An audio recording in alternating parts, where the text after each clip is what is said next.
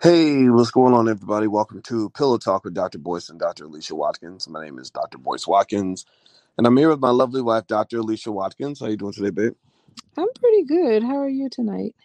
Doing good, doing good. We just watched um uh, about what two and a half episodes or three episodes of the Colin Kaepernick documentary. Uh, uh, I think it's Colin Kaepernick in black and white or something like that. Yes. Yeah, yeah, yeah. So we were watching this thing about Colin Kaepernick, and and we thought it would be kind of fun to like for people to hear from like two nerdy black professors, um, you know, in terms of what we were seeing in this documentary. Um, and I think it's also interesting because like our our educational backgrounds are different, right? Like you are in social work, and I'm in finance, so we sometimes see things different. And also, I'm a man, you're a woman, which is quite evident as we lay here in the bed together. Yeah, it is. Yes, it So, is. so what struck out in- with you? Anything in Um, particular? Oh, look, look who's in here. yeah, we got a lot of people: Sherwin and Yeah. Adrena and Vince and Brock. Brock said that shit was funny as hell. What was I grew up in that environment. He said the the Colin Kaepernick thing. Oh, okay. What was funny about the Colin Kaepernick? It was it was well done. Yeah, it was well done. Yeah, like I feel like I I like. feel like Cap. I mean, you know, it's like a it's interesting to watch. That's what I thought. What do you think? Yeah, I like watching docu series. So it's it's like he's narrating, but he's also like sitting there watching himself as a child. I like I just like that. And then commenting on it. It's like he's watching it with us and we're sitting down with Colin Kaepernick having a conversation about his life. Uh, It's pretty it's pretty interesting to see that. Yeah, yeah. Well, you know, it seemed like he, um, you know, I, I, it was interesting, right? Like, you know, Colin. It was interesting just to hear him talk. Yeah, because we never hear him speak. Like all the time, um, the all the controversy, I think it's kind of died down now. Are we now standing for the um Star Spangled Banner? Or are we not? What's going on now with football boys? Um, I think the Kaepernick Are we protests still? are. I don't know. What do y'all think? I mean, is is I this don't know if we're is the still Kaepernick standing. stuff still happening? Like, is that done? The protests, like, I don't know. I It seemed like it all kind of died down at the end of Trump's presidency, but I don't know. that is It so just true. That's a good point. it just it's kind of cool that we finally hear his voice. Mm, We finally hear what he has to say, and then not only that, but we get a picture of the very dynamic sort of experiences he had as a child growing up with adopted parents. Did not know he was adopted at all. I well, thought yeah. Go. I thought that maybe his mom like had him with the black guy and then married this man. You know, it didn't feel like a parental situation. Well, his mama. The, They hmm presented his mama like like she was like a, a borderline clueless white woman. She really was clue. She was. They were kind of aloof to some of the experiences that he was going through. It's like if you're gonna adopt a black child, you know, transracial adoptions, you should get into the world of black people more often. It's like they they really. She just was like, oh, is this how hair works or? Is where's the barbershop? It's in the back of the store. Like Yeah, but the way he I know a lot of white people that know about black culture way more than that mama did. Well, you know, the way they portrayed it was that his mother. First of all, let me give you the background. His Okay. uh, father, um, nobody knows who his father is. Like they, they were Wow. like his daddy's some dude that just, you know, got his mama pregnant. His mama's name was Heidi, and Heidi um put him up for adoption. They Heidi broke up with the daddy um before Colin was born. Okay. And then um, when Colin was five weeks old, his mom would put him up for adoption. So, you know, I mean, if you really want to understand Colin Kaepernick, in my view, hmm you got to start there, right? Here's a guy who was abandoned by both his parents. So he was like a man without a country. Yeah, well, I mean, he doesn't have any memory of that. Of course, that abandonment. Like all he's known, Right. all he's ever known are the two parents that he considers his parents. But I mean, the Mhm. glaring fact is that he looks way different from them. I mean, you have any sort of remote understanding of biology, you know that there's no way he could be he could be biologically related to them. So it's Mhm. kind of like a glaring fact that he was adopted. So it's not like he has to come. Oh, I was adopted. I had no idea. No, no, but I, I, I can, but I Mhm. can tell you as a kid who was adopted, I was adopted. My mother was with me my whole Right. life, Mhm. but my father was not there, and it wasn't so much that I I don't remember my father not being there. You know, the guy that raised me was is my dad. It's more like you look at that those cousins you have and and stuff, and you know they're not your biological blood relatives, hmm so you can feel detached. You do feel And you detached. you've mentioned that. I think you've you've actually diagnosed me with some sort of attachment disorder because I told you how I don't even remember. I don't even keep that many friends. Like I like if you ask me a name like five friends I had in college, I can't name five friends from college. A lot of people know me from college, you know, because I became more famous or whatever. But I don't remember. I just every step of my life, I just moved on. It was like I didn't feel like I needed to stick around Mhm. anywhere. Okay, so I don't know if it's related to you being ad- adopted by your father, but I think what's important is that you did have a biological mother, and she had her family that you are genetically related to. But I what I think is really interesting is that you did have a biological father who lived right there in that same city Yeah. that you grew up in. So I'm like always kind of curious as to okay, so things didn't work out with your biological father, but you had all these other family members right there in the city. So I always like Yeah. curious about like how is it I guess that's a question I'd have to ask your parents. Like, how is it you never really connected with those individuals? Because not everybody is bad, right? Um, that's true, but I mean, it's like what you're comfortable with, and the Mhm. reason I say all that is because I, I wonder if Colin, because I'm gonna just tell you, like, I like Colin Kaepernick, right? I like what he's trying to do. I just am not completely convinced that what Colin Kaepernick was doing with his protest was very effective. Yeah, I you know, I'm gonna tell you, I agree with you. I think that um I think this documentary is way more effective than the protest was. Like it, the documentary, like he starts the documentary with like some real facts about, you know, something historical. So we are, we've only seen three is have you seen three episodes so far? I think it's Yeah, only like three. like two and a half. Two and a half. And so it just looks like it begins like really powerful. At the beginning of each episode, he's giving facts. You Yeah, know, I, I, he's given really interesting information. Like the second episode. So this is a spoiler if people hadn't seen it. So you might want to watch this with caution. But um, the second episode in particular, I mean, he talks about you need this white stamp of approval in order to be accepted. And what's pretty interesting is that the white stamp of approval has to come from the very people who are taking care of him. Yeah, but here, here's the thing. Um, what I see when I see Colin's documentary is it reminds me of another movie called Dear White People, and the, where Mhm. Colin and I are not the same ideologically. Doesn't mean I doesn't mean I dislike Colin. I think Colin's great, but he reminds me of myself when I was in my twenties too. When I was Uh-huh. when I was in my twenties, I used to think everything was about what white people think about us. Right. Everything's about proving white people wrong. Everything microaggressions. Why are white people looking at me like that? Why are white people talking to me like that? Why white why won't white people give Why me can't I eat that apple like everybody else? right? I ate apples. I can't have ice cream.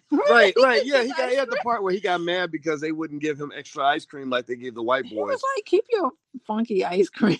yeah, yeah, and I, and and the thing was, and there was a whole lot of conversation about you know Uh-huh. white people don't like my hairstyle, white people don't like my music, Yeah. and and then I, there was a point when I was maybe in my thirties where it hit me, and I was like, who gives a fuck what white people think? Well, see, that's the interesting. I think that Colin Kaepernick would agree with you. Like, if he was listening to this now, maybe he will. I don't know.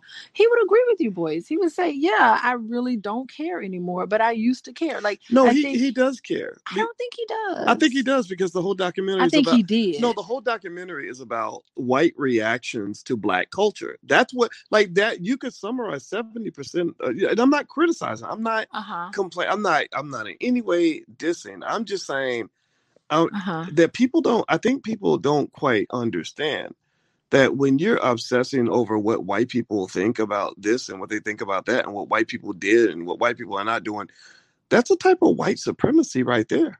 Okay. Like so, that's that's honoring white people by by caring about their opinion. They think about this. I ask everybody, give me a yes or no. Yes or no. Do white people sit around wondering what we think? Do white people sit around wondering why we don't approve of them? Do white people sit around and say, "Gosh, black people, they I was playing my country music and I had my Trump flag and black people, black people, they just get so mad because because I play country music."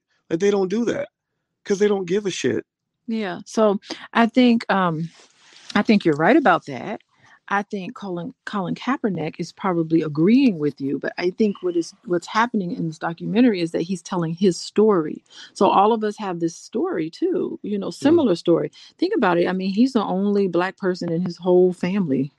you know, hmm he here he is living there and living in this neighborhood. He made it very clear that, you know, I went from all white neighborhood to yet another all white neighborhood. So he's never he didn't really have that sense of identity development that's very important with you know in biracial people.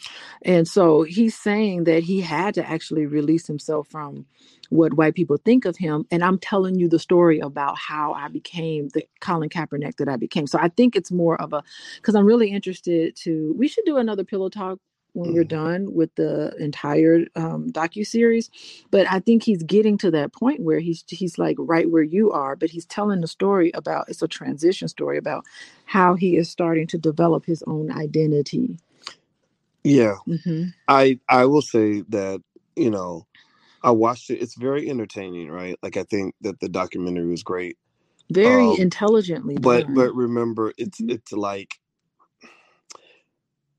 I don't believe black people are ever going to be free and liberated as long as all we know how to do is to complain about what it's like to be in the white man's cage, hmm right? Yeah. Right? Because remember, like you Mhm. know, th- this there's a black liberal ideology here that underscores. So that's why I compared it to Dear White People. hmm Dear White People, in my view, from what I've seen of it, is built on this sort of transracial coalition. Because remember, when Dave Chappelle challenged cancel culture, it was one of the executive producers from Dear White People, a trans person, who went after Dave Chappelle because you know, and, and she went Mhm. after him because he he didn't fit the company line. He did sort of fit the white liberal ideology. He was coming in and saying, you know, some things Mhm. that they didn't approve of.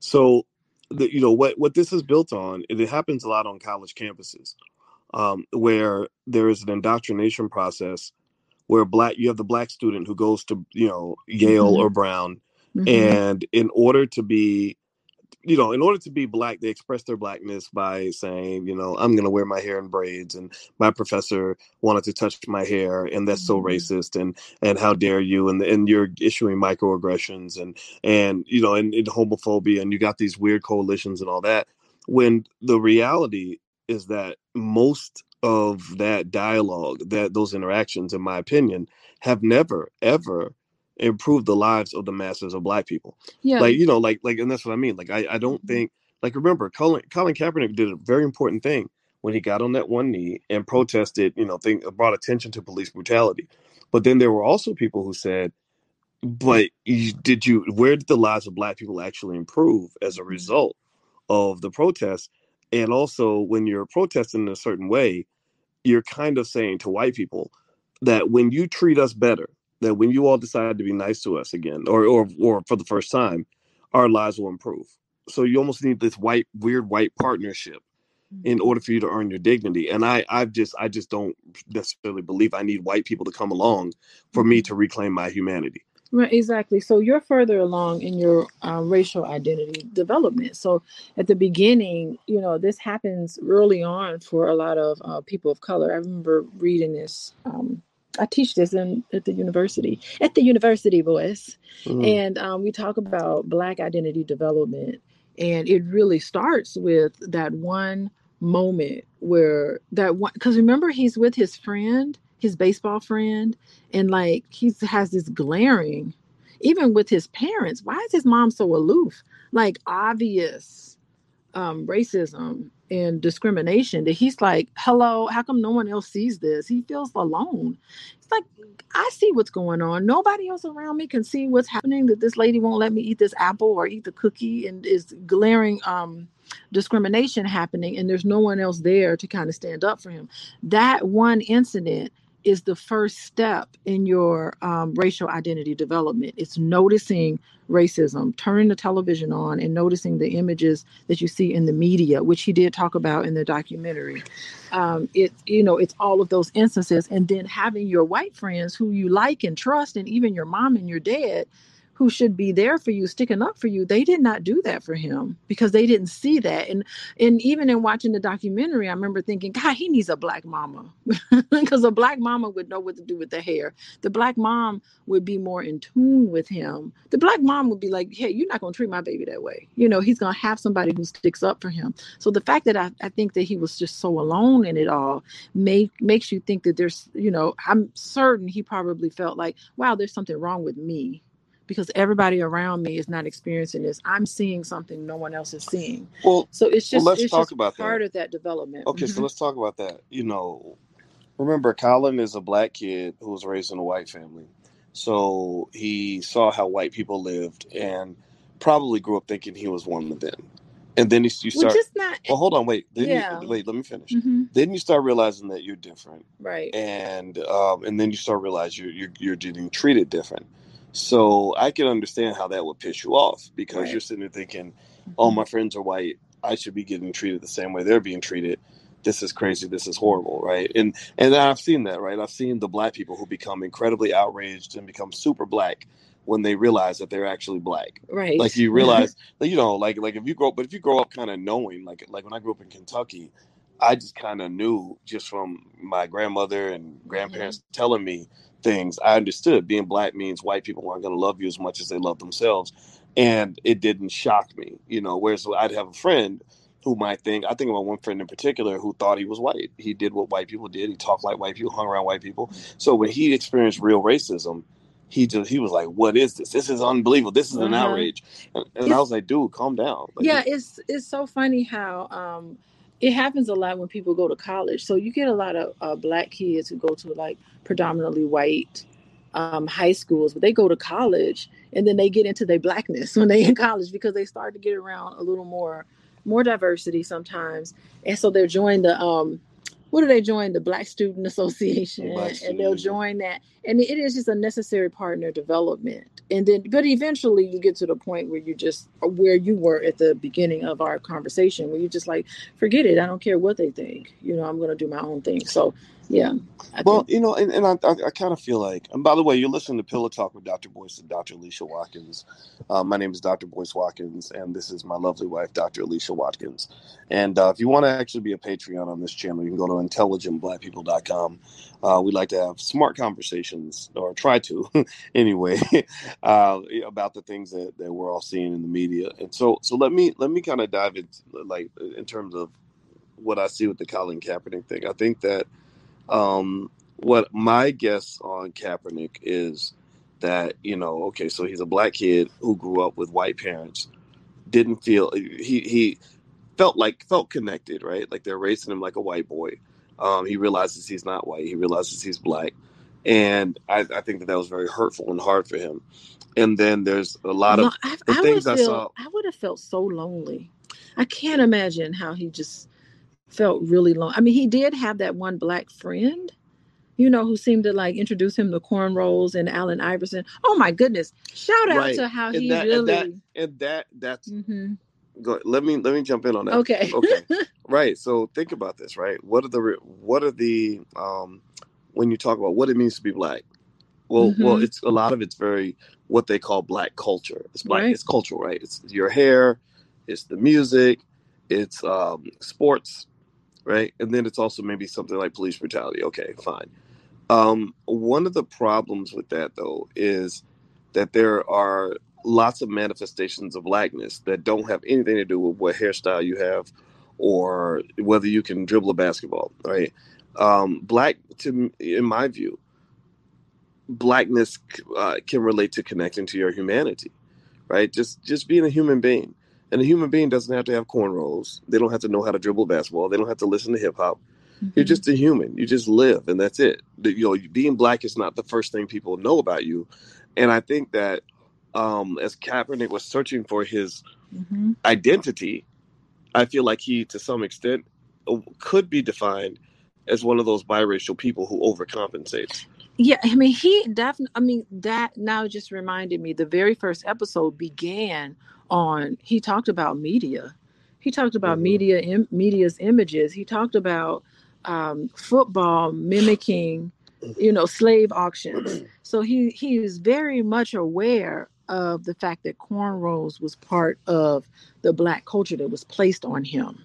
Yeah. Because he began the episode telling you already, I know you're going to talk about cornrows in the media in some sense, but here I'm just telling you where it comes from and how I got suckered in and I played along. Well, there is It's, a it's really like a confessional well, on there, his part. well, there is Mhm. a deep, rich Mhm. oh, analysis that can be done on just the way. I like the way he compared the the NFL um, combine to the slave auction. Right? Yeah, You know, look at how big that Negro is. Look at how strong he is. Look at how how high he can jump. I get that part, right? You know, it's all about sort of for hundreds of years marveling at the physical prowess of the black male, right? And and then the NFL itself and the NBA is a manifestation of the fact that they used to breed black people like animals. They bred us to make create the superhumans, Yeah. right? And that's what they don't talk about it, but, but we know what happened. They had entire farms, uh, entire fa- like like Negro factories where they would just make black people have sex and make babies, right? So so here's the thing though, right? Let's be clear though. Being in the NFL ain't no goddamn slave auction. NFL athletes are at the combine because they want to be. Mm-hmm. At the slave auction, you had no damn choice for the most part, unless your choice was death. Mm-hmm. So so that's Mhm. the first thing. And then the second thing is these dudes are all lining up for the chance to make millions of dollars. I ain't nobody gonna feel sorry Yeah. for. a Yeah, pro- I think so. But I mean, you know, just think about the the life of a foot, a professional football player. I mean, you're in the league not very long. Not many people are Well, in it's, there it's a very terrible long. profession It is. It is for, mo- for most awful. players. Go ahead. Sorry. I, j- I just think it's awful all around. I mean, the concussions that people get, your your your time in the in the NFL in particular is very short, maybe a couple of seasons, and you're out. You know, so it's and then you never get those brain cells back from all those concussions. So it's it's pretty hazardous, and I think maybe that's kind of what he was saying. You know, in the sense. I mean, Um, mhm. Well. I, I I definitely don't. You know, I wouldn't want my son playing in the NFL. But at the same time, though, let me just say why I stood corrected or just a little bit, possibly. Mhm. Um, at the All Black National Convention, a brother came up to me and he was super tall. He's about six foot eight. Oh gosh. and Okay. he he said to me, he said, Dr. Boyce, I, I listen to you all the time and I respect everything, a lot of what you have to say, but I have to disagree with you about what you said about being in the NFL. He said, it's not as bad as you think. He literally said that to me. He said, I played for the, he said, I played for the Jets, the New York Jets for seven years Mhm. and the Patriots for two years. I believe that that's what he said. And um, and it turned out I said, wait, I guess his position, I guess he was a defensive end. He said, no, he was a tight end oh, it's tight and end, and he basically said he said man he said you know i played all i played 10 years and i'm fine and a lot of my friends are fine you know Okay. said so so He's his fine. You should have asked him to count backwards I from know, right? I 100. know. no but let me tell you he was a very intelligent brother very intelligent Okay. he brought his whole family to the convention you know I- Okay. and, and so so you know so obviously he didn't fit anywhere near any stereotype of a dumb jock or anything like that and i listened to him and i said thank you for sharing um that perspective Mhm, right mhm. now, and and so with the thing with Kaepernick as well, you know, when you're talking about, I get that, right? I totally get what he's saying about the the uh, potential comparison of the NFL to slave auctions and and the white man's in control, the white man's approval, right? But you remember, I think Cap made a hundred million dollars from the NFL. You know, And then and then and then his um the Nike contract. Remember he made right? quite a bit from the right. Nike contract. Yeah. So so I mean, That's dude, what he got out of the protest. brother, you got paid. Nigga, you ain't you ain't Kunta Kinte. That's what I'm saying. You ain't Kunta Kinte. and he got a, uh contract with Netflix. Yeah. He's gonna do I mean, my well. man is paid. Like, okay, you know. So I'm not saying. Well, he could get paid and go away somewhere, but he didn't get paid and go away. He got paid and he's running with it. But let me just say, you know what? He didn't have to do this documentary. Let me just ask everybody listening: Yes or no? Colin Kaepernick made over a hundred million dollars. If you could trade lives with Kaepernick, would you do it? Like, if you could be as rich as him and and have what he had and go through what he was he's gone through, would you would you make that trade? You know, so so I I, I would say that you know when you're talking about Kaepernick's experience, you got to be real careful about you know fantasy versus facts, right? Here are the facts. Kaepernick did a great job highlighting police brutality. Uh, You know, I thought that was great. I Yeah. love, you know, for whatever reason he was doing it, I love the way he used his platform Mhm. to draw attention to a very important issue. Yeah, he raised awareness. Just I think this documentary, he's also raising awareness too. I mean, not everybody knows the history of you know hip hop like that. And DJ Herc, whatever, Kool Herc. Kool Herc. I mean, he really was the founder of hip hop. Like, like, that's just great, Well, you know. So he, right. he's doing a good job there, raising awareness. He did. Okay, but let me finish. I wasn't Mm-hmm. Go done ahead. I All right, go done ahead. yet. I just want to add to what you're saying. Yes, he did. He absolutely did. Okay, he did a good job of raising awareness. He did more than most. Mhm. Let's be clear. Um, I think that the question that I would end up asking though is, you know, how are the lives of Black people going to be better and more empowered as a result of just all of this, right? So, you know, here's the thing. You know, white people don't love you. Like, like I think that that's if if if Black people would all just agree that white people don't love you, they ain't never gonna love you, and they ain't got to love you. You are not gonna get that white. White people don't owe you love. They are not your goddamn parents. You are so your right. mama owes you love.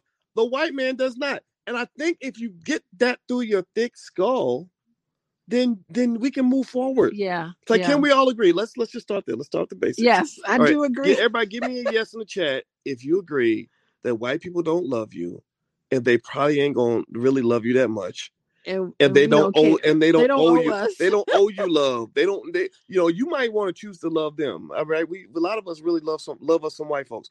They, I don't feel like they have to love us. A white man ain't got to love me. He's supposed to love his wife. He's supposed to love his kids. That's so true. Okay. You know, I don't. I'm lo- with you on this. Because let's keep it one. Let's keep it one hundred. No disrespect. If you white, I'm sorry if I hurt your feelings, but I don't love you neither. I don't. I don't hate them. I just don't think about them. I'm thinking. You know what I love? I love you. Yeah, I love you too. Mm, give me a kiss. I love our children in the other room. I love those kids. yes, I love my people. I love your people. I love my people. So, so I think that when you just start there, right? Yeah. Like they don't love you. They don't. They don't care about you. They're not going. They. They don't even owe it to you. Then that takes away ninety percent of the of the racial conversations we have in this country. I wonder how they feel when we ask for reparations. Uh, they probably are pissed about it. I know I'll be. I'll be like, wait a minute, what do I got to do with what my ancestors did 300 years Oh, ago? I hate that. right, and that's a hate that logical argument, right? And that's where that's where being gangster comes into play. That's straight like, gangster. right, like like like children suffer for the sins of their parents. Right. So, you know, look, I might feel like I ain't got nothing to do with what my granddaddy did to you and your family. But if I'm living in a house that my granddaddy stole from your granddaddy, then I owe you that house. And it's up to you to make me give it back to you. Seriously. no, oh, make me give it back to you. So you, so you're not gonna. Your Mm-hmm. I'm heart not- is not gonna No, be like, no. oh, my heart my heart will never be that big. I'm not giving you shit. You're gonna have to come take it. So come take it. so when you talk about things like reparations, with white folks, their hearts ain't never gonna be big enough to give away fourteen trillion dollars. They're not. Not among the right you people. gonna have to Yeah. get gangster. You're going to be like Joe Pesci in Goodfellas. I love Joe Pesci. Remember that scene, famous scene, where he said, "F you, pay me. F Wait. you, pay me." You remember that Wait, Joe Pesci in what movie? in Goodfellas? Oh, you know what? I was thinking, I was thinking Pesci in the um. Oh gosh, it was the history of the CIA. What movie was that? The Good, Oh, Shepherd. the Good Shepherd. the Good Shepherd. So Joe Pesci in the Good Shepherd. You got to watch his clip. Boys, I've been trying to get you to watch that movie, The Good The Good- Shepherd. I watched the Good Shepherd. I saw. I didn't watch the whole movie, but I did see the clip. You got to see the And I whole watched movie. enough It's of it. deep. Really. But okay. anyway, so we love Joe Pesci's roles in films. well, Joe clearly. Pesci. Joe he Pesci. brings it though. Well, you know what? I, I remember Joe Pesci in Goodfellas because there was that one scene. I think it was Pesci. Maybe it was. Okay. Maybe I got it wrong. Mhm. But there was a part where the guy was like, you know, like I, I don't have your money because blah blah blah. He's like, "F you, pay me." Yeah, And he's like, "Yeah, but, Mm-hmm. but I don't blah, have it. F you, pay me." F you, pay me. And that's what black people got to do. If black people really want to get something out of these Democrats who don't respect your ass, Uh-huh. they're gonna have to literally say "f you, pay me." Okay. Like we will not vote for you. We we don't care what your excuses are. Um, if you can't go get the money, then that's fine. We just won't. You'll never get our vote again. Okay, so let me tell you what his scene was in The Good Shepherd. Do you Mm. remember? I think I remember he said the Negroes have their music. Yeah, he was like, the Irish has their land, he said the niggers, or I don't know how he said it. He said you they have their music, isn't that interesting? And he Yeah. said, Well, what do we have? And he's talking about the white Protestant Christian, you know, the WASP. He's like, We got the United States of America and all y'all just stopping by, or something like that. So that's a really Mm, good scenario about how this country was formed, how this country was made, and the fact that I don't owe you nothing and I don't love you. You know, I mm. mean, that scene is really heavy. So I encourage everybody to go see that scene because that, in a nutshell, just tells you about how the United States of America operates. Well, if you want to know, here's Okay. here's the reason why I don't feel sorry for Colin Kaepernick. Okay. I, Wow. I just, you know, I I'm gonna just be keep it 100. Okay, so let me let me actually um, I'm actually show you all. Th- This is why Colin Kaepernick is not Kunta Yeah. Kinte, He's and not. while the NFL is not a slave auction. I, you know, don't get me wrong. I mean, you know, yes, it's it's it's kind of a brutal way to make a living, but it's but it, it does pay well if you're Colin Kaepernick. Well, do you So think he's a little bitter because they won't yeah, sign him I, I'd be mad too. well, I'd he be. don't need I mean, to he. play football. What Yeah, but well, he probably loves the game. Okay. You know, he he loves the game, right? So um, so here's Kaepernick's numbers in terms of contract. This uh, the top is 2014 to 2017. The bottom is 2011 to 2014. So uh, here you can see his contract over six years. His six-year contract was 114 million. Signing bonus was 12 million. Average salary 19 million. Total guarantees 61 million guaranteed money. When was Um, this? Was this this before was he took a knee or after he took a knee? this was during like it was during this second contract that he took a knee. I think it was 2016 when he Because I think he taking a knee. made more money since he took the knee. Well, I mean, he's made. I don't, he probably has. Who Okay. knows? All right. But yeah, and then the bottom part is 2011 and 2014. His first contract was four years, five million. His signing bonus was 2.2 million. Uh, average salary 1.2 million. So even when he was making garbage money, you know, he still got a guaranteed 3.8 million, right? So Well, Cap three point eight is nothing compared to hundred million. 3.8 million is a lot of money. It is. It is a lot of money. That's a lot of. I mean, sure, it's not.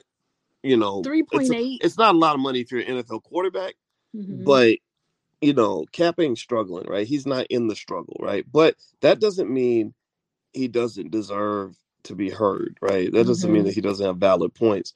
And what I would probably advise him on, if he and I were just sitting here rapping and talking, because I'm not dissing him at all. I'm not saying like, "Oh, you're full of crap, you're crazy." No, I don't think you are at all. I think the stuff you're saying, um, um, it's really poignant, voice. Oh, thank you. Well, what I would say with, with like Cap, it. what I would say with Cap, you know, is great. You know, I think the documentary is very entertaining. Um, Mhm. I think it's great that he's telling his story. Um, it's great to hear him talk. I wish he had talked a little more um, before, you know, especially last year. I think a lot of people would have wanted to hear his voice. Um, he did a lot of retweeting from other Mhm. people, stuff like that. And that's not the same as actually speaking up and putting your neck on the line and things like that. But but if you're gonna do all that, I really think, you know, be real gangster with it. Like seriously, like okay, the white man, you need the white man's approval in the NFL. Why? Mhm. Why? The the the, the Chicago Bears were purchased for like a hundred dollars. They're now worth what two or three billion or something, right? Mm. The the New York Jets, you know, teams like that, major NFL teams worth over a billion dollars, were all purchased for like a few hundred bucks, maybe a few thousand. You know, so the you know we got all these athletes and entertainers that they wave in front of us on TV, talking about how rich they are, how powerful they are. Well, if you are always taking a knee for the white man, because you need him to give you his approval for you to play football or do do the thing you love, then that to me says you ain't got no real power. Yeah, I was gonna- just going to say, where's the power?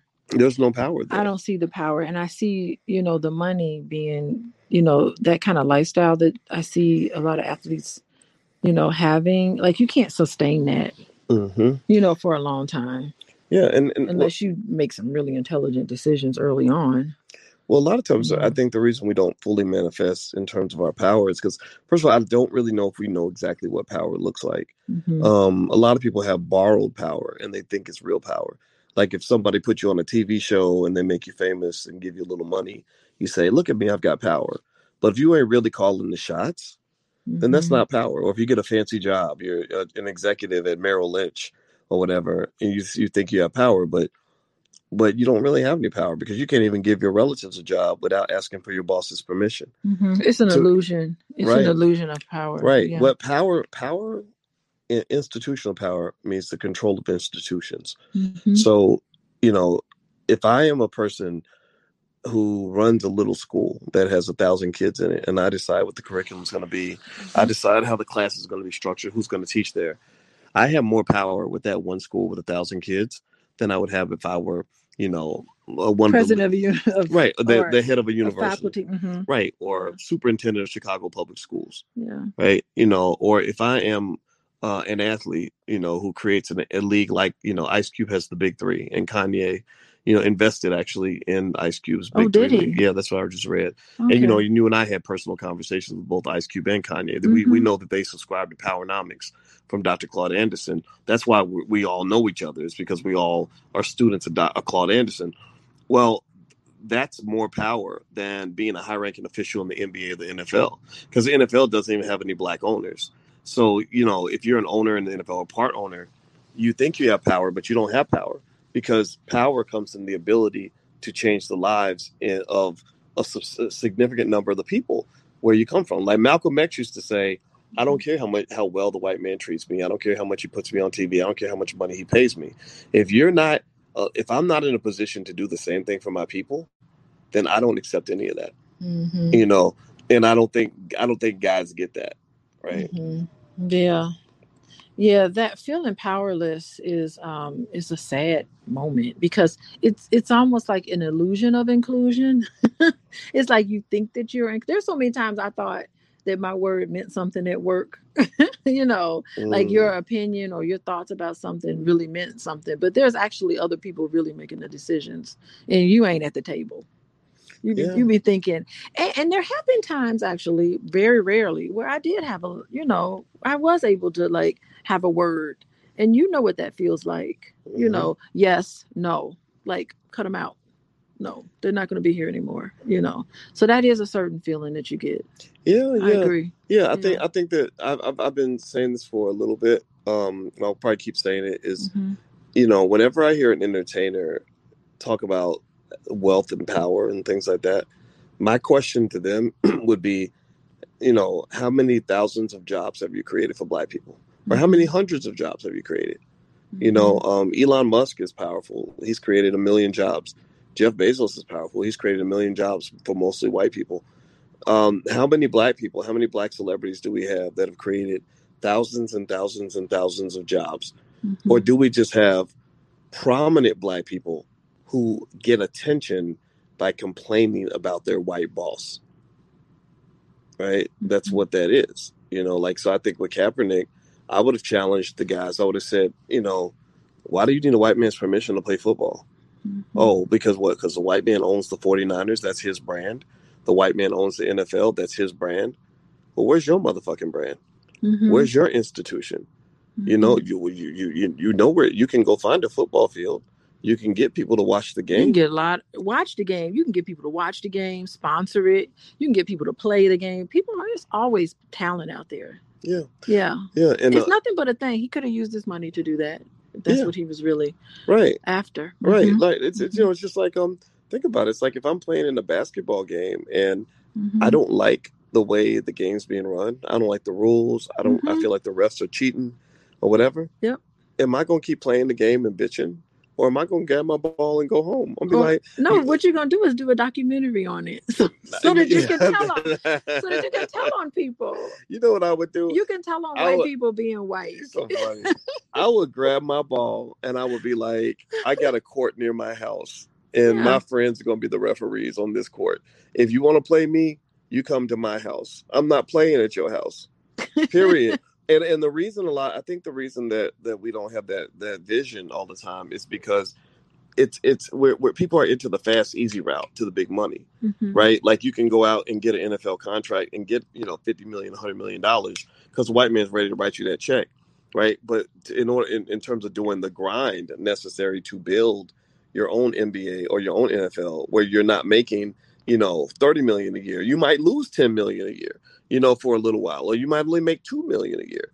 a lot of guys don't want to take that pay cut, right? So so Ugh. ultimately, so like Angel Angel asked a good question. She says, "Where's your league, Doctor Boyce?" Yeah. Well, that's a great question. Excellent question, well, Angel. you know, okay. no, let no, me show. Well, let me I want to say something. well, let me show- Can I, I- respond to that? yeah, yeah. Go ahead. You got your league because you weren't playing at Syracuse. No, they wouldn't let you play. That's play. my motherfucking league. That's what I'm talking about. yeah, y'all saw my league. Not uh, we, we we ain't we didn't ask nobody from we the All Black National Convention Angel. So you should you should have been there. It was amazing.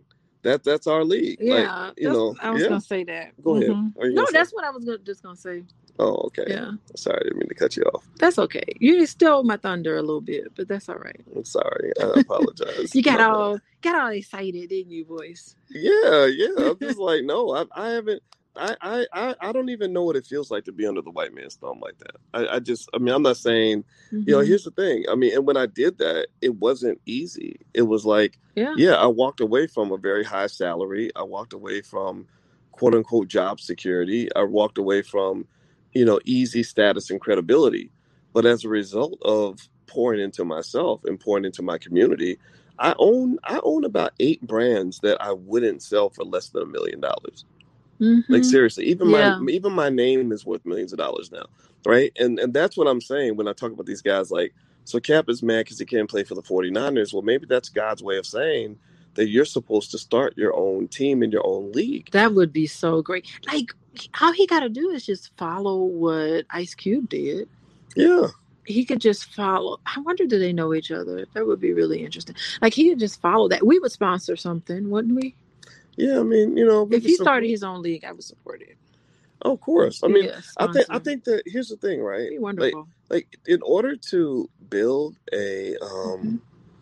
in order to build a sports league it, and make a, make millions of dollars right right off the bat hmm you you wouldn't make the money that you're making now right because it's profitable to sell yourself into slavery right it's profitable just to go to the white man and say sign me up for your team and you give me the big contract because he's got the infrastructure he's been around he's been doing this for 100 years Mm-hmm. but you know, but if you if if LeBron and let's say LeBron and his ten richest friends all got together and said, let's create an NBA, a version of the NBA. Ooh, like the Negro leagues, like the Negro Well, not do- baseball league. Right? Yeah, yeah, yeah, but it wouldn't have to be called the Negro Leagues. It Yeah, could- but I'm just referring back to the the Negro league. yeah, yeah. So if they Mhm. decided to create their own sports league, right? And then what do, what do you need? Well, first of all, you need to have a basketball court. I don't know. What do y'all think? Do y'all think? Do you think you can get? Um, you think you can get a basketball court Or an arena? I'm kidding. I'm being silly. that right? We no, you don't even need an arena. You, like, do you know like Rucker, Rucker um, Park in New York? hmm Like all the legends play at Rucker Park. They could televise games at Rucker Park. You know, because Rucker Park's famous like that, Or we can watch it in the metaverse, boys. Stop that. Be quiet. So, so seriously though. Okay, attention. go ahead. No, I'm Mhm. serious. I'm serious. Okay. So they, they, you know, so you all you need is a court. you Mhm. need some basketball players. We got plenty of those. And then you need an audience. Well, if LeBron and 10 of his richest friends all got together, they got probably a billion followers on social media. That's your audience. You just broadcast the games on social media. And then at that point, you start making money because corporations will go wherever the audience is. Mhm. So you go to the corporations and you say, "We got, you know, we had a game last week and 18 million people watched it." They're going to want to sponsor that. Then, then you're making your money, and you've got all these businesses that are built out of that. Like you think about the All Black National Convention, Mhm. we could we sold out of vendor spots quickly Yeah. because people came where the people were coming. The vendors came where the people were. So they were like, "Oh, we we have a black owned business. We're going to sell our products at the convention because there are all these black people there." Right? So what happens is that when you gather people together, you create your own economy. So like a lot of money, sure we, you know, uh, you know, our organization was able to make the money back that we invested. But a lot of people made a ton of money at that convention. Jay Ortiz, the rapper out of Philly, he made $4,000 That is selling so great. selling his artwork. yeah. Yeah, so so uh, what my point is to say, like, let me. Uh, uh, I'm see. I got a picture of Jay. That's Jay Ortiz, by the way. Uh, Jay was at the convention. He's a cool dude, very smart guy. He's like a visionary. He's very Kanye Westish. He's but so creative. That's the Super- what's super that's the biggest thing. yeah. His creativity. I mean, he just lives in that creative space. Yeah, it's he's pretty super, cool. very creative. Yeah, and um, but yeah, yeah. I mean, so so my point is to say that you know I I, I think that the guys, and I, I'm not mad at them. I think that maybe you always make jokes. You always say that because I'm 50, I shake my fist at the air. yeah, don't shake your fist in the air. So I'm not it shaking my fist at the air. much older than You know what? You know what it is. It Uh-huh. makes me want to. I wish I could like really talk to them. I've been to a few athletes. There's a few athletes I talked. There was one brother that played um, for the University of Michigan. That um, uh, he was. Like I don't know if he's an NFL or not. I think he played for a little while, but he um he has this really cool business, and we were talking. I'd like to talk to them more about sovereignty and what that looks like, right? You know, like um, like I talked to somebody, you know, it's pretty well known, and I said, why are those NBA players all wearing those Black Lives Matter T-shirts? And he said, well, you know how it is. The teams, the teams make them do it. And I said, okay, I kind of get that, but you know, when it comes to an important issue in terms of how to express your blackness, I don't really think that a guy who makes 20 million a year can say, I'm only doing this because my boss told me to do it. Like, you know, like manhood and masculinity, part of that, in my view, and real power means the ability to kind of manifest. Well, they had to do something. They couldn't lose all those players. Yeah, they, had did, to do right. something to kind of like make them feel like, hey, we're in your corner. we hear you. Yeah, they did. They had did. to do something because they knew they could not have a bunch of disgruntled black people on their teams Yeah, yeah. joining joining together. Yeah, and but no, that could not have that movement needed to have been squashed. That's right? true. But the thing was that Mhm. that a lot of like the real black folks who are really out in the streets, really doing the work, really building in the community, they saw right through the Black Yeah, they Matter did. movement. They were like, "Oh no, this is the LGBT movement that has put a black face on it," Mhm. you know. And this was not our movement. And if you notice, the Black Lives Matter movement has pretty much all but disappeared after the election. Well, it we was started wondering like, where did Black Lives Matter come from? Who's funding this? right. You know, why is this? Why is this such an organized organization that popped out of nowhere? Like, Right. And now that it's gone. sense. Now it's gone. It was designed to win an election. it was designed to neutralize us. Right. Black Lives Matter was a movement that was pretty much created because they were trying to get Trump out of office. God. Now and Biden and get Biden into office. Now Mhm. that they got Biden into office, even the, the Black Lives Matter leadership can't even get him on the phone. Remember they were talking about how they were trying to talk to the Biden administration after they used them up like a bunch of they were attached at the hip yeah, come the election. yeah, yeah, Yeah. And, and so so what I what I said to the guy was I said these black men need to have their own movement. They, They need to be do. the leadership and the decision makers in that movement. Don't follow somebody else's lead because there's a lot of Trojan horses out here. Mhm. You know, and I think with um with Cap, I, I think he's on the he's trying to be on the right path. But I Mhm. think you when you're talking about quote unquote leadership, the question is what are the deliverables of that leadership? You know, Mhm. and I don't know what the deliverables are. Yeah, I mean, really. Yeah, I mean, look at look at Colin Kaepernick. I mean, he's dressed like a Black Panther, Right. like someone in the Black Panther Party with their big afro. So he has like the optics Yeah. of yeah. something that's, Oh, you yeah, know. it's cool. His afro is like the coolest thing ever, and the core cornrows are cool. and and who's the lady? Is that is that's that his, his, lady? Her name's Anessa or something. Gosh, they look like twins. yeah, they do. They, they do look so much alike. Yeah. So Yeah, she tweets. She tweets for him all the time. Really, that's her job is to tweet I for him. she's the family. Maybe I should I should get a Twitter account and tweet for you boys. yeah, maybe you should. That's um, that's uh, that's it. Those are his parents, the nice people that adopted him. they yeah they were they were kind of clueless about what was going on with black people. They- I, I'm I they just were- couldn't They were, they were. like read a history book or something. yeah, that's true. Well, at least they were portrayed as clueless. Yeah. But I kind of, I don't know. I, I I guess maybe learning his culture would have helped for sure. And also, you have to question. alone. you have to question a little bit about you know when white folks are adopting black babies but at the same time um i'd rather have a black baby adopted by a white family that loves them than to have them in the system right Yeah, that's true. and yeah. you know and also once again to be honest with you if i were to adopt a white child which i don't know why i would but if i were i wouldn't spend time teaching him how to be white it wouldn't be a priority for me i would teach him just how to be a good person Well, that would know. be that would be doing the child a disservice. I mean, there are a lot of white people who have very strong uh, cultural heritage, you know, with Italian culture and I don't know uh, Polish culture. you know, I mean, you should you should I think when you adopt someone, you should try to get into like where they came from and their origin and try to help them to develop their own identity because you don't want them lost when they grow up.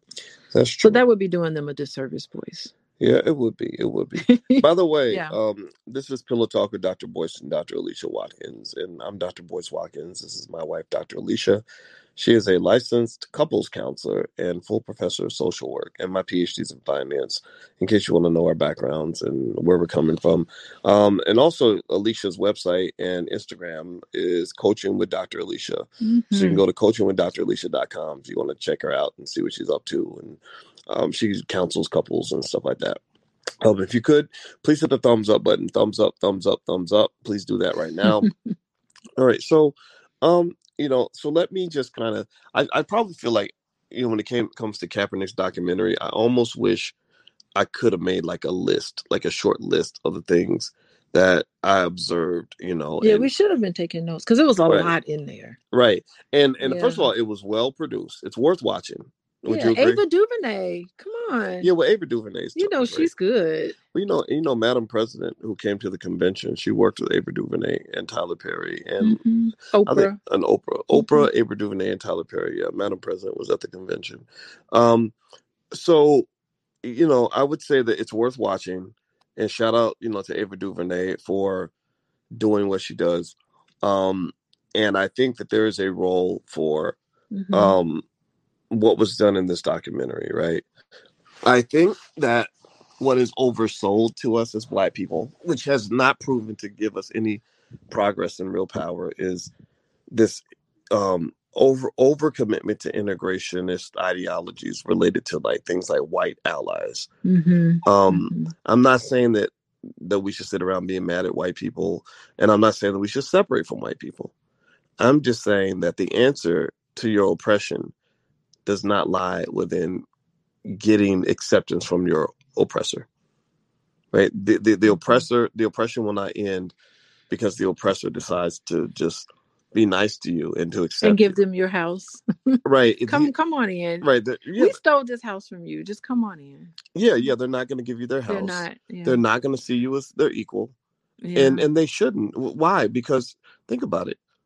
It- it- i have a house right? I run a business. It's a black owned business. The black business was boyce watkins enterprises is very black. You know if you come into my company and you're white you're gonna probably have to adjust to our culture. Mhm. you know like like this is our house. We built this house. This is b1 black first. Black first could be accused of being black supremacist you know i mean you could say that right and i'm not going to say it is or isn't but what i will say is you know that black people instead of trying to fit into the white man's house we need to learn how to build our own house Mhm. and then let them fit into our shit you know and so so i, I kind of feel like um like i think that ava duvernay's documentary the 13th was very important I could not sit through it. It was just too. I got through like the first ten minutes and I turned it off. I just couldn't get through. The, she Well- did the thirteenth. was it called the 13th I didn't think she did. I thought she did the one with the the four boys in New York she who was that too. accused of raping she did i think she did that too that that um lady. She did thirteen. I didn't know she did. i think so ava duvernay do That was 13th? really hard. It was like a horror film. I can't watch it because it. I already know everything that's in it. yeah, and you I don't know. want to relive that. Yeah, It's see that tough. that's the thing. Here's it hurts to relive that. well, here's what know. um here's what I've noticed. Right when you talk about race, there are these classes of black people who make content so they can educate white people. Mm-hmm. You know, like Ken when Kendu Isaacs wrote his book on anti-racism, and uh, somebody sent it to me because I was actually in it. He he re- mentioned me somewhere near the end of the book. It became this New York Times bestseller. Oh, the new racism or something. It's The- something on okay. anti-racism. I Right. don't know. Mhm. And what I conclude from books like that is that they're designed to educate white people, Okay. and they're educating them with this what I believe this false hope that white people will see the light, they're going to change their systems, and they're going to start treating black people well. And I don't believe in that that fight. I believe that what matters is not how white people treat black people, but as George Fraser says, it's it's about how black people treat black people. Mhm. You know, I think that we are the key to So our you're success. advo- you're advocating for non-participation in their system. I'm saying that if you don't like a system, get the fuck out the system. okay. You know, Mhm. systems are created. Why am I why am I even investing in your system if I don't want Mhm. if it's not working for me? hmm You know? Um it's like if you're not, you know, if if if you're being, you know, disrespected in a marriage, you know, some say you should get a new marriage. You know, Mhm. um, if you are if you're disrespected on your job, why are you Leave. do, do you have to do you have to be at that job? Yeah. You know? Well, hey, last I heard, that's exactly what people are doing. Yeah. They're like, they're like, yeah, I got The great out. resignation. the great resignation. And people are like, I'm done with this. Yeah, You I'm, had me, I'm you gave here. me a chance to sit at home and do nothing and Mhm. sit and think and contemplate while we while I try to stay away from this um, pandemic and um, the virus. You know, I'm trying to stay away from it all. I'm sitting at home thinking. But you know, it reminds me of like like Mhm. a really bad relationship where the couple takes a break. and then they realize they this was way better. The person's like, I'm having so much fun without you. I've moved on to someone else. right. Thank you. Thank you for letting us we bre- get some Yeah. space. Yep, yep, that's right. That's right. Yeah. And and then there's so many people who are realizing that I can get the work done in my house Mhm. and then some. yeah. And then get all get all this other stuff done because you waste so much time commuting back and forth. It's just ridiculous. So yeah, yeah, I totally get it. So Well- people are waking up.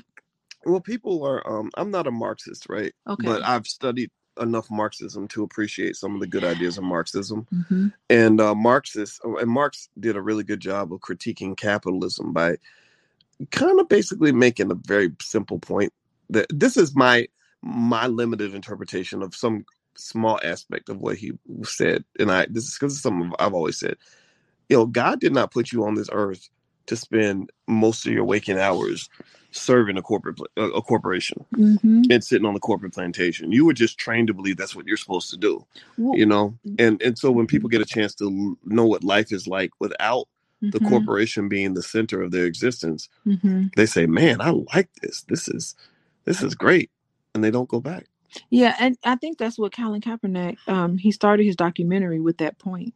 He's like, we've all been conditioned. We've all been conditioned to serve other Mhm. people, not ourselves, but to serve other people's interests.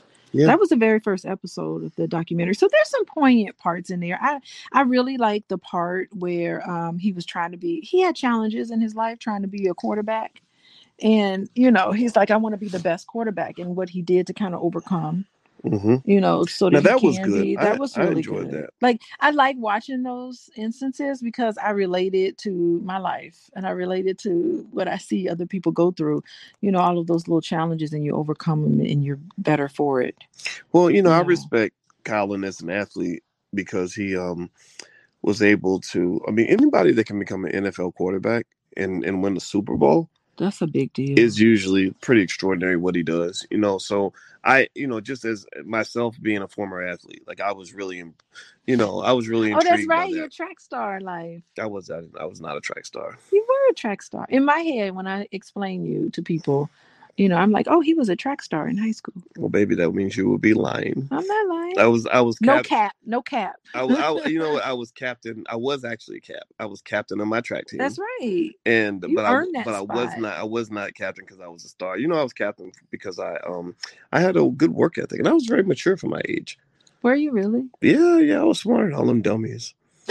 Seriously. don't calling people? They would just be doing stupid stuff. Like I'd be like, "Why are you going out and getting drunk every night? Like you're gonna die in a car crash? Like seriously, you know?" So, They so was kicking it, having fun. yeah, like, yeah. okay. Like, now you're kicking it in prison. They're not in, okay. Just because you drink. Well, you know, I got shoot, girl. Please, I got I got friends. When you're a black man, you gotta be careful because I got friends in jail, friends that got killed, friends that are on dope. You know, so Good so What's gotta- up with your friends? I Well- don't have my friends living their best life. Yeah, yeah, being a black man is tough. I mean, you know, so I think that some of what Cap, I mean, like I think overall, Mhm. Colin Kaepernick is represents more good than bad, right? I really agree. I, I think I would love to. Okay. coach him. I would, yes, that's what I was saying. hold on, say. wait, wait, wait. You cut. Uh-huh. Hold on. I would love to coach him on how to take your blackness to the next level. Like every time you find that the white man has built a barrier to you, how do you get around that barrier? You know, Mhm. and, and do it in a way where your sacrifice doesn't just benefit Colin Kaepernick, right? Colin Colin's gonna be fine. Colin in the NFL, that was pretty much just a labor dispute. He was he was pissed off because they took his job. And Yeah. so so he goes and he's protesting to say they took my job. And people say, We're gonna boycott the NFL because we want you to give Colin Kaepernick back his job.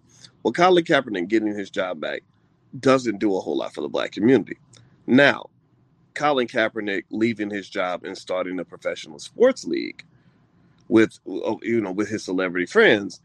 Now that That's impacts the black community. Yes Yes. or Colin Kaepernick saying, you know, get convincing Nike to give him, you know, a, a three hundred million dollar fund to build black-owned schools run by black people with no strings attached all across the United States. That, that benefits would be great. Right. Or Colin Kaepernick Mhm. forcing um, Nike to give him millions of dollars, like three, four hundred million dollars to make loans to black-owned businesses. right? That W- would be again, nice. again, and the key idea though, it has to be done with no strings attached, because typically when the white man gives out his money, he tells you what to do with that money. He Mhm. influences you with his Mhm. economic power. He does it all around the world, and that's how that's why black people are under um, so much oppression. Is because Yeah, because it's like you got to get on our agenda. right, And if you do not help push our agenda ahead, then goodbye to you. Right. on to the next one. right, right, right. Yeah. So, so to me, the million dollar question of whether or not you're Can't free. be hating on them. But right, so Mhm. here's here's here's the here's the thing, right? The million dollar question of whether or not you're a free black man or black woman, one of them, one of the million dollar questions could be, could you take the money that you have and write a check for ten million dollars to the Nation of Islam and not have white people cancel you? If you could do that Mhm. and still keep it moving, then that to me is a free black man Mhm. Mhm. because we know that we we- you know you might not agree with everything with the nation of islam or whatever but we know that black people love Farrakhan and the nation and respect them. right Yeah. right even people that don't like them respect them white people can't stand them white people mislabel them as And we're confused. Like, what do you mean? right right oh Farrakhan's out killing people he's dangerous ain't doing nothing. what are you talking about no Y'all you're, kill more people than right you're dangerous no your Yeah. your oxycontin is dangerous your your big your big pharma is dangerous like, oh, your greasy ass food is dangerous that kills black your people GMO. Farrakhan ain't killed nobody. Like, so stop it. Seriously. So, so, so here's the thing. My point is to say that that that's one of the litmus tests you can use to say, Mhm. you know, are you truly? Do you truly have? Because I can, I, I speak positively about the nation all day, every day. I had, I had brothers. I had Rizza Islam at the convention. I know he's on the FBI, CIA watch list. I did not give a shit. Uh, Nuri Muhammad was up there. Nuri Muhammad is a high-ranking official. He's on. I think he might be on the no-fly list or something like that. So, so they don't like him either. I did not care.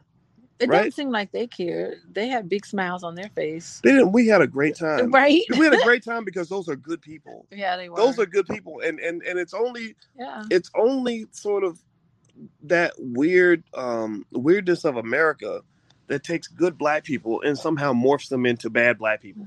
Well, you it's know- okay because we see them. We see you. We see you, Nuri. We see you. We see you as you are, and we accept you. Mm-hmm. yeah. And that's why he had a smile on his face. He could care less about Yeah, a no-fly list or Yeah, you name all on. you name all those brothers I named. Yeah. Nuri, um, Rizza, Farrakhan. I have spent a significant amount of time Mhm. with all those brothers, and whether you disagree with them or not, you know, those are good people. They really are. But they are. I mean, they are. They greet you with a smile. They're very friendly, very helpful, very supportive, and and and so you know, I, I think I use the Nation of Islam as a litmus test right, right. because you can go to a lot of college campuses though where the black people have been trained to consider the nation of islam to be a hate group and that to me is a result of the brainwashing and the indoctrination i, I told you when i spoke at um, university of california long beach with farrakhan and the black students had been um, brought in to protest they Mhm. they chose to come in and protest Farrakhan by disrespecting him. They they all came in and took a seat and then got up and walked out in the middle of his speech. You know, and and, and to me, I, I found that to be interesting because what occurs is that a lot of times I think the reason we're not liberated is because the path that we think will lead to our liberation is actually leading to our incarceration psychologically. Mm-hmm, mm-hmm. You know, you think you're hustling forward, but really you're hustling backward. And that's why your community has not made any progress in the last 60 years, despite the fact that you got more educated black people than ever, despite the fact that you got more black politicians than ever, despite the fact that you got, you know, all these Black Lives Matter and everything else popping off. Where's the progress? You ain't having you ain't getting no progress. You know, and I, so I think that we don't. You, in order to make progress, you got to know what progress looks like. Period. Mm-hmm. What do you think, babe? Gotcha. Yeah, makes sense to me. Yeah. You ready for our race tomorrow? I'm thinking Yeah. about this nine miles, 15K tomorrow. Oh my. God, she talked me into doing 15k. I did not talk you into it. I just said, Do you want to do it? Yes or no? And you said yes. yeah, I'm gonna do it. Well, I'll do anything for you. You, you don't have to do it for me. Well, you talked me into it. My love for you is not dependent mm-hmm. on whether you do a 15K. It's like what Belle Biv DeVoe said. Never trust a big button and smile. And you had I'm both. poison. Is You that are- what you calling me? You might be. Oh my gosh, no. You don't blame me. All I did was ask a question. You could have denied. Poison. could have said no. Poison. Put put poison. Oh my god. Okay. Yeah. So um We gotta get to bed too. we do, we do, we do. No, I mean I agree with you, boys. It just makes sense. Um, we'll see what the rest of this documentary goes. I mean, it seems like it's going through his development, his stages of development, and I want to see what the second half is going to be. Uh, give us Yeah, I think I think Cap is, is is does more good than harm, right? And I think the Cap uh I It think took courage. I think the for him to documentary is worth watching. Yeah, and I think it took Mhm. courage. Um, I look forward to seeing the next step of his evolution. Right, like I think that um, now that people are understanding things like wealth, etc., you know, you're starting to incorporate that into our Black civil rights movements. And what I encourage people to also do is make sure that when you're talking about liberating Black people in America, you're not over borrowing ideologies from other people that have used Black people as political pawns. Right Repu- mm-hmm. like Republican Democrat stuff, getting too caught up in that, you know, you're you're just being used. The Republicans use you, the Democrats use you. Mhm. Um, if you talk about even Marxism, the fact that the Black Lives Matter leadership were a bunch of trained, or a group of trained Marxists. Mhm. Um, you know, Marxism is not the same as what we are going through as Black people in our struggle, right? Black leadership does not have to come, you know, as Marxism in blackface, eh, or capitalism in blackface, right? It needs to come with blackness in a blackface. And Mhm. so, you know, because when you start telling me that all rich people are evil, which that's kind of unfortunately that's that's the way the Marxist message gets sort of warped sometimes, is that you know that that businesses are bad and wealthy people are terrible. Well, then what happens is you run into what I call the Shaun King dilemma. The Shaun King dilemma was that uh, the way people exposed him and ended up tearing him down is he spent he and Patrisse Cullors, the head of Black Lives Matter, they spent a lot of time trying to do what they thought was good work on behalf of the black community. And then next thing you know, white Republicans are calling them out because they they live in a nice house. Um, I Mhm. don't believe that black be, that being black and being powerful means you need to live in a raggedy house. There's nothing about being black that says you got to be raggedy. There's nothing about being black that says you got to be poor. Nothing about being black that says that your life has to be miserable. You can be rich like Colin Kaepernick and have millions of dollars in the bank and still be the blackest person in the room. So I, I personally think that as black people, we've got to define Mhm. our own movements Mhm. you know, get in a room, figure out who the hell we want to be, and then tell the world who we are instead of allowing people to bring their prepackaged ideology Mhm. and using black people to push forward with their agenda. Because we always get thrown off the bus. We get put at the back of the bus, and then when the bus gets to the bus stop, they throw us off of it. hmm That's why B one, right? So I mean, I think that um, with the capitalist system, it's just exploitation of workers. I think that's the biggest one. It's like Mhm. the salaries are so suppressed, Yeah. and you're just working in this factory, and you're not even making enough money to feed your family, and you're working every day hard every day, and you see the people at the top like really eating good. You Mhm. know, I mean, that's going to create this Marxist sort of movement. Yeah. People are just sick of it. Yeah, yeah, Yeah. cap, yeah. I mean, I don't, I don't in any way um, defend the way capitalism is done in America. It's it's Mhm. getting worse every single generation. And Elon Musk and Jeff Bezos have become the Rockefeller and Carnegie of our time.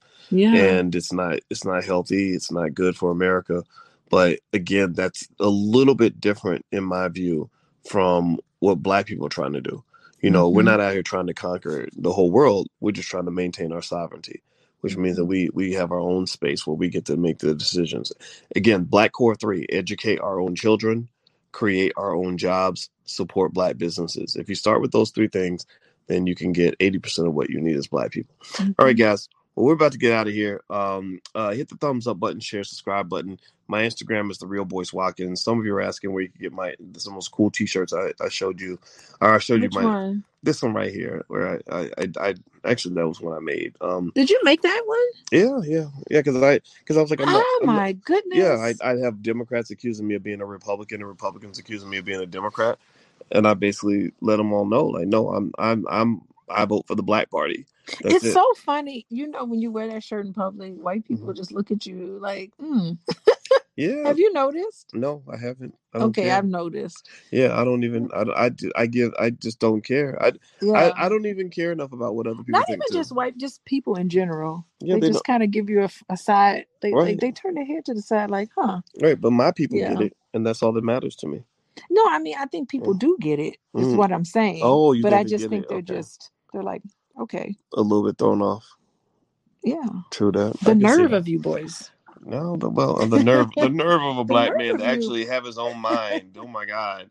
Yeah. So anyway, wokeblacktees.com. That's where you can actually get a shirt like that if you want to. We have a bunch of smart alecky shirts. Just go take a look at the page. and, and if you if you're a smart aleck like me, you you probably enjoy the shirts. All right, guys, we're about to go, and um and also I'll mention Alicia's um website and her Instagram is coaching with Dr. Alicia. So feel free to go to coachingwithdralicia.com if you want to see more about, about Alicia.